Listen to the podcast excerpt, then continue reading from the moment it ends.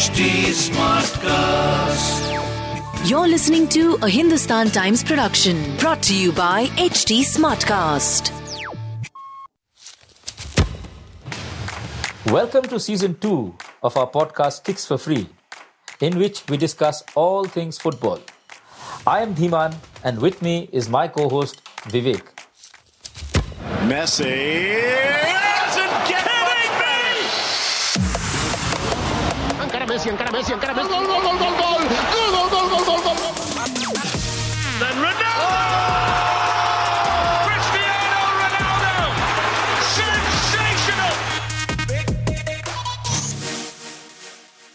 There was incredible drama in Qatar on Thursday night as Japan beat Spain 2-1 to become the second Asian team after Australia to advance to the round of 16. Spain also progressed thanks to a better goal difference than Germany, who beat Costa Rica 4 2. At one stage, in fact, Costa Rica were leading Germany 2 1, which would have meant that both Spain and Germany would have gone out. But Spain were aided by the Germans fighting back with three goals late in the game. Dhiman, going in, we might have thought that Spain and Germany will win their games and progress. But this World Cup has been extraordinary in terms of the upsets we have had. The second Japan goal was a bit controversial. The ball seemed to go out, but uh, it was given nonetheless by the referee. What do you make of all the drama that we had yesterday night? Yeah, I mean, uh, after all these years, the human eye did not know whether it was in or not in 1966. We have a situation where a ball with sensors, with semi automated offside technology, and all these things put into place, there is still a lot of doubt whether the move from which Japan scored their second goal had the ball going out of the field of play. Now there are different visuals that you'll be able to see. Different visuals give you different perspectives, but apparently it is the tangent of the ball that was still in play according to that detailed, lengthy uh, check that happened. So it just tells you that you know, despite trying to uh, minimize errors with technology, it is never ever foolproof. So there will be people who will be convinced that the ball was out and the goal should have been disallowed. And there will be people who will throw technology at you and will say that, you know what, this is what the information that have been relayed to us. It is not just the human eye uh, and it's not in a blink and a miss situation which happened in 1966, controversy about which has still not died down. I mean, I think Germany have a, virtual uh, display in a museum where they ask the visitors to the museum to find out for themselves whether the ball had crossed the line or not in that final. So, yeah, uh, I mean, it's funny in a way. It's uh, somewhat bizarre too that, you know, after all these years, and despite the addition of so much technology that leads to the game being stopped for as long as it does uh, in football now, something we've come to accept, there is still no foolproof, clear way of deciding things. That is why we are still talking about a goal hours after uh, it happened and will possibly continue to talk about it you know till such time as the world cup's done and maybe after that Uh, yeah. Uh, more recently, of course, we had the Frank Lampard goal in the 2010 World Cup, which had crossed the line but was not given, and that brought in goal line technology. Perhaps there is a case for technology, as you said, to come in here as well. Uh, Dhiman, let's talk about the Germans. Heartbreak for them. You were at the Germany game. Like any takeaways for them? It's the second consecutive campaign where they're exiting at the group stage. Oh, Pretty so- disappointing. Yeah. It is, it is, it is kind of bizarre. What happened in that game was kind of bizarre. So from the 85th minute, I think when they scored the fourth goal, the match was not in Germany's control. Their fate was not in their hands. Now, usually that doesn't happen. They were completely dependent on whether Spain could put a goal back to ensure that they would progress. Now that didn't happen. It would have been well nigh impossible to score as many goals as they required to sort of get out, have a better goal differential than Spain, who scored seven goals against Costa Rica in the first match. So it was a peculiar situation because the Germans knew that there was nothing they could do. And I can't remember when last a four time world champion team was this powerless to decide the course of their destiny. And it all boiled down to what happened in the game against uh, Japan. you know, those two second half goals where Germany switched off, Japan persisted, they did not give in, their speed, the substitutes that they made. Again, it was substitutes who did the difference uh, yesterday. So it boiled down to those games, those minutes, I would say, rather than what happened from the 85th minute onward when they knew that there was nothing they could do to ensure progress in the World Cup. So it all went back to the first game. Uh, I think. And okay, Hansi Flick mentioned yesterday about the missed chances against Spain, but then that was an even game and Spain could have won that game, Germany could have won too, and both coaches had accepted that the draw was a fair result. So it all came down to the game against Japan and the second half against Japan, which would possibly be the cause for a lot of introspection in a very proud football nation. Right, right. Dhiman, I really like Jamal Musiala. Uh, I think in all three games he played well. Uh, Havertz scored two yesterday. So as we had spoken about earlier as well, there are good young German players uh, that they can rebuild around, but I guess they need to rebuild in some ways. They do. I mean, some players will obviously go out. Hansi Flick mentioned this yesterday as well at the post-match press conferences. There was a time when Germany produced good goalkeepers and good wingbacks. And uh, that's not happening anymore. So he spoke about training methods that needed to change. Now, of course, he also mentioned it's good that you brought up Jamal Musiala. He also mentioned that Jamal Musiala is actually trained in England, not in Germany. So there are a lot of things that Germany will possibly look into. It would be a slightly unfair to compare this with the way it was in the early part of the century when Germany overhauled their entire football system, got Bundesliga clubs to set up academies and, you know, to sort of uh, create conditions that would culminate in a 2014 World Cup win. But, you know, Flick's comments uh, about the fact that Musiala was not trained in Germany, about the fact that they don't make goalkeepers with the kind of assembly line regularity anymore, are things that Germany will possibly ponder on. And yes, I think Musiala was excellent. If there's one person on the pitch yesterday who deserved a goal, it was him. His abilities on the ball, his his control, uh, his uh, decision making are things that should augur well for the future of German football, assuming, of course, that he stays healthy and uh, he stays focused. Right, right. Japan, meanwhile, have had an incredible arc in this World Cup to get out of a group which has two former world champions is incredible. They just had 17.7% of the ball yesterday, which I think is the fewest that a team has had uh, while winning a game in a World Cup. We had spoken about Spain needing to make more of their position coming into the World Cup that perhaps showed up yesterday. In the second half, they didn't create many chances and uh, it seemed like that urgency was missing going forward. They'll need to get that right in the knockouts. True, but that's how Spain play. And it is what it is.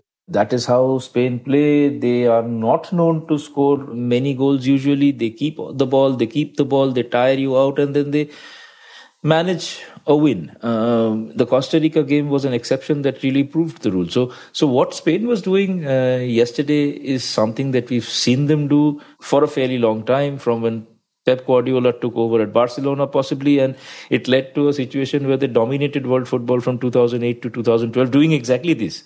So when you're creating so many chances, it's only fair to assume that you'd be taking more uh, of those chances than you have been able to do. But uh, it's a Spain way of playing, and I don't see that changing. Um, that's one. The other thing is that, you know, with possession, now, this will lead to an interesting conversation about possession and penetration. Uh, on the one hand, you have you've had club coaches like Jose Mourinho who do not make much of possession. He has always been of the opinion that you know it's not how much you have the ball, but it's what you do with the ball. Now, Japan showed that can also be an efficient way of progressing, uh, especially for international teams, given the lack of understanding and given the lack of training ground uh, time that they they have. It's interesting what Japan did also because Serbia tried a high line, another trend in modern club football, and were punished for it by Cameroon. Now, again, it was something that the coach said were mistakes that should not be allowed to happen. But those mistakes possibly happen because the international teams do not get enough time together to train as opposed to a club team. So maybe what Japan did is also a way forward for international teams to be efficient. And, and they have done it through this World Cup, except for the game against Costa Rica where they had a lot of the ball, hmm. but could not make it count. So it's interesting because this World Cup has also thrown up this trend that maybe possession is not the only way. And as you know, as many coaches, Thomas Tuchel included, would say that there is no one way to play football. But Japan have shown that there is no one way to play football here again. You don't need much of the ball to win a game. And they've shown that. To have beaten two world champions, to have beaten teams who between them have five World Cup titles in a span of days is nothing short of incredible. Is nothing short of incredible. Yeah. yeah. Dhiman, moving on to Group F, Morocco advanced after beating Canada 2 1. They have in fact topped the group, while Croatia made it through after a goalless draw versus Belgium. Um, Roberto Martinez, the Belgium coach, did take the bold call of dropping captain Eden Hazard. Lukaku too started from the was on the bench to start with and came on and did have some good opportunities to score in the second half. But I guess they were well below par uh, through their three games. Uh, Martinez has now decided to depart. Uh, clearly, they need to rebuild and look for younger talent moving forward. Yeah, that is one team that needs to rebuild. Absolutely. I mean, not so much Germany because they do have some young players. Of course, some players will go out, but that is one team that needs to rebuild from bottom up, possibly. I mean, apart from Courtois and De Bruyne, there aren't too many players in that famous team who are playing at an elite level and being able to I mean, as in as in Champions League winning kind of level, and have been able to hold on to their form uh, from 2018. The others are there. I mean, Hazard has hardly played football. The centre backs are. It's time for them to move on. Lukaku came back to England. Uh, England did not last there. Has gone back to Italy. Um, I think that is one team that really overplayed its hand and sort of came here thinking that they had another tournament in them uh, and sadly was shown not to be the case. Uh, Martinez stepping down, he said it was decided, and and he said whenever this campaign ended, he would end his time at Belgium. It's been six years. He said there have been a lot of wonderful things that the team has achieved. So Martinez going away.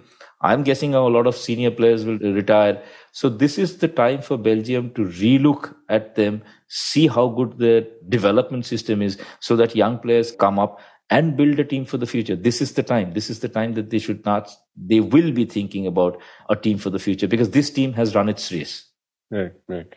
Yeah, uh, certainly the younger players don't seem to be coming through, which is why Martinez has had to depend on probably a half fit Lukaku and an out of form Hazard. Possibly. Yes. Yeah. Yes. Yeah. Uh, Dhiman, moving on to today's matches, the group stage draws to a close tonight with Group G and Group H. Portugal take on South Korea and Ghana face Uruguay. Do you think South Korea can take inspiration from Japan from from what they have done uh, over the last week? A Korean journalist here told me that what Japan and Saudi Arabia had achieved earlier in the competition has actually increased pressure on Korea. Okay. Because it kind of said that, you know, the message conveyed to them was if they can do it, why can't you? So I'm not sure whether they'll be able to take inspiration from this, but it's a game they have nothing to lose from. Another thing is that it's a game that Portugal, who have two wins, uh, have nothing to gain from either. So these kind of situations either lead to a very open game or a very drab game. I'm curious to see which way that goes. Uh, Brazil are through. Cameroon really need to pull a rabbit out of the hat to sort of beat Brazil and survive in the competition. Rigobert Song stayed confident. And, you know, having seen what Japan has achieved, you really can't put it past any team to sort of uh, exploit the favored team to have a bad day. Uh, Brazil could rest a lot of players today. They have nothing in it. And uh, who knows? Tunisia beat France the other day and, and showed that it's possible. So I'm thinking that these two games could throw up a few interesting points. But at the end of it all, I think both Portugal and Brazil will win. Right, right. I could be wrong. Uh, we talk about this tomorrow. Yeah. As you mentioned, we might see Portugal and Brazil resting their key players. Uh, one last thing. Neymar, there still seems to be uncertainty regarding his fitness. What is the sense that you get? Do you think he can make it in time for the knockouts, or do Brazil have to cope? No, I think him? so. No, no, no. I think so. He'll make it in time for knockouts. Already reports have emerged from the Brazil camp that you know he's he's a lot better. He's unlikely to be used today, but uh, you know it still gives them a two more days to get him uh, fit. And Tite at the first press conference after the Serbia game he was confident that Neymar is going to be part of the World Cup. Now, it cannot be uh, a statement based on nothing. Uh, I'm sure he, when he was speaking to the reporters uh, at uh, Lusail, it was after he'd had a preliminary conversation with the team's medical staff. So his confidence sort of conveyed that uh, Neymar is going to be a part of this World Cup campaign as Brazil go deeper. That was it for this episode. If you want to reach out to us, you can find us on our Twitter handles at Vivek9301 and at DemanHT. If you're a true football fan, you cannot not subscribe to Kickoff, our weekly newsletter on the World Game, which hits inboxes every Friday. For more updates on this podcast, follow HT Smartcast on Instagram, Facebook, Twitter, YouTube, and LinkedIn. And to listen to more such podcasts, log on to htsmartcast.com. This was a Hindustan Times production brought to you by HT Smartcast. HT Smartcast.